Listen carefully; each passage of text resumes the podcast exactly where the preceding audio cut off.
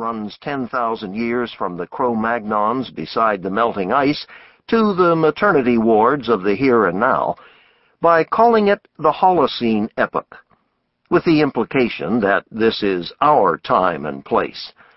And the Pleistocene, the Ice Age, is all behind us. The Holocene appears to be nothing more than a relatively deglaciated interval. It will last until a glacier two miles thick plucks up Toronto and deposits it in Tennessee. If that seems unlikely, it is only because the most southerly reach of the Pleistocene ice fields to date stopped 75 miles shy of Tennessee. Anita Harris is a geologist who does not accept all that is written in that paragraph. She's cool toward aspects of plate tectonics, the novel theory of the Earth that explains mountain belts and volcanic islands, ocean ridges and abyssal plains, the deep earthquakes of Alaska and the shallow earthquakes of a fault like the San Andreas as components of a unified narrative wherein the shell of the earth is divided into segments of varying size, which separate to form oceans, collide to make mountains, and slide by one another, causing buildings to fall.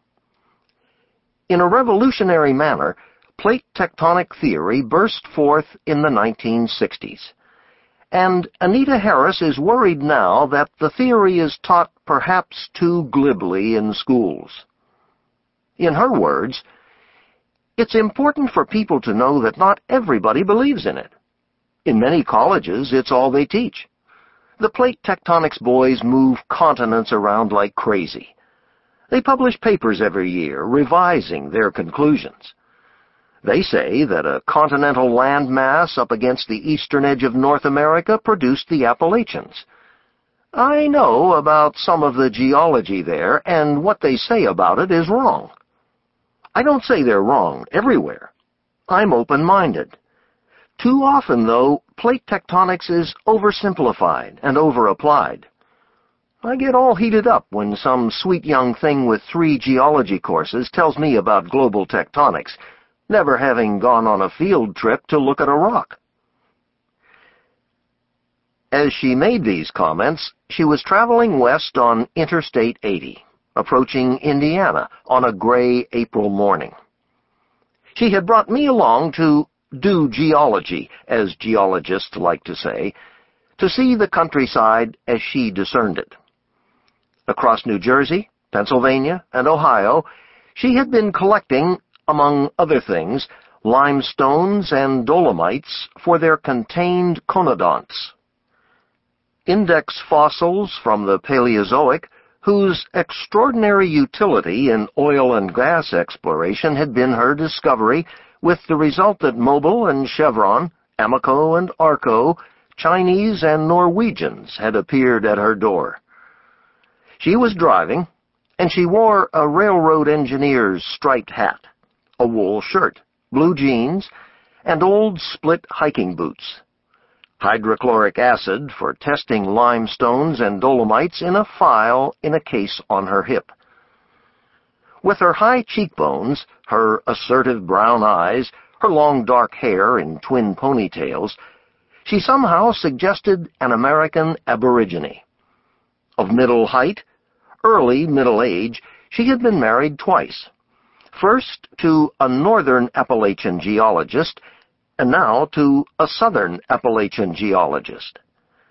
She was born on Coney Island and grew up in a tenement in Williamsburg, Brooklyn. There was not a little Flatbush in her manner, soul, and speech. Her father was Russian, and his name in the old country was Herschel Litvak. In Brooklyn, he called himself Harry Fishman, and sometimes Harry Block. According to his daughter, English names meant nothing to Russian Jews in Brooklyn. She grew up Fishman and became in marriage Epstein and Harris, signing her geology with her various names and imparting some difficulty to followers of her professional papers. With her permission, I will call her Anita and let the rest of the baggage go. Straightforwardly, as a student, she went into geology because geology was a means of escaping the ghetto. I knew that if I went into geology, I would never have to live in New York City, she once said to me. It was a way to get out. She was 19 years old when she was graduated from Brooklyn College. She remembers how pleased and astounded she was to learn that she could be paid for walking around in mountains. Paid now by the United States Geological Survey, she has walked uncounted mountains. After the level farmlands of northwestern Ohio, the interstate climbed into surprising terrain surprising enough to cause Anita to suspend her attack on plate tectonics. Hills appeared. They were steep in pitch. The country resembled New England, a confused and thus beautiful topography of forested ridges and natural lakes, stone fences, bunkers and bogs, cobbles and boulders under maples and oaks. Indiana.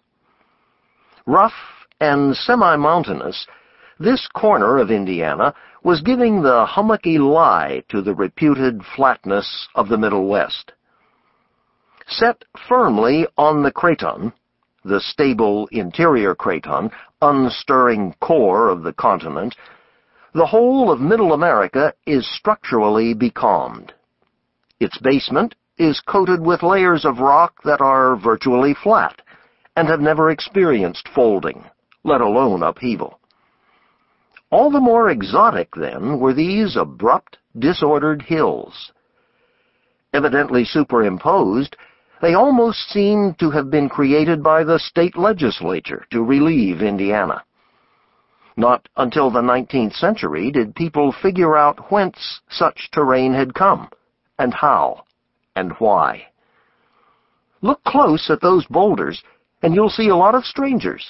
Anita remarked. Red jasper conglomerates, granite gneiss, basalt.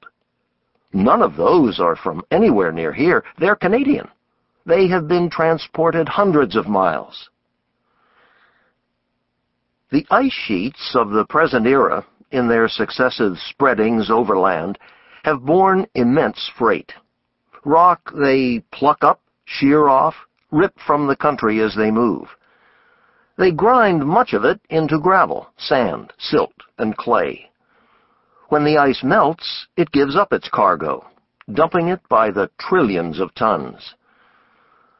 The most recent advance has been called the Wisconsinan ice sheet because its effects are well displayed in Wisconsin. Its effects, for all that, are not unimpressive in New York.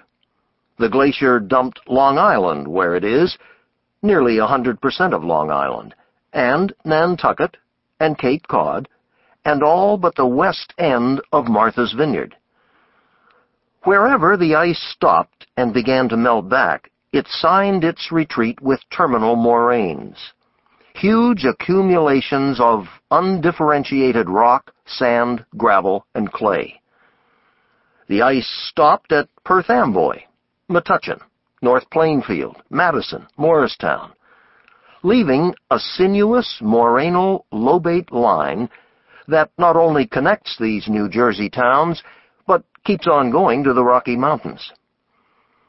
West of Morristown, old crystalline rock from the Earth's basement, long ago compressed, distorted, and partially melted, driven upward and westward in the Appalachian upheavals, stands now in successive ridges, which are called the New Jersey Highlands. They trend northeast-southwest. With a notable exception, they have discouraged east-west construction of roads. When the last ice sheet set down its terminal moraine, it built causeways from one ridge to another, on which Interstate 80 rides west. Over the continent, the ice had spread southward about as evenly as spilled milk.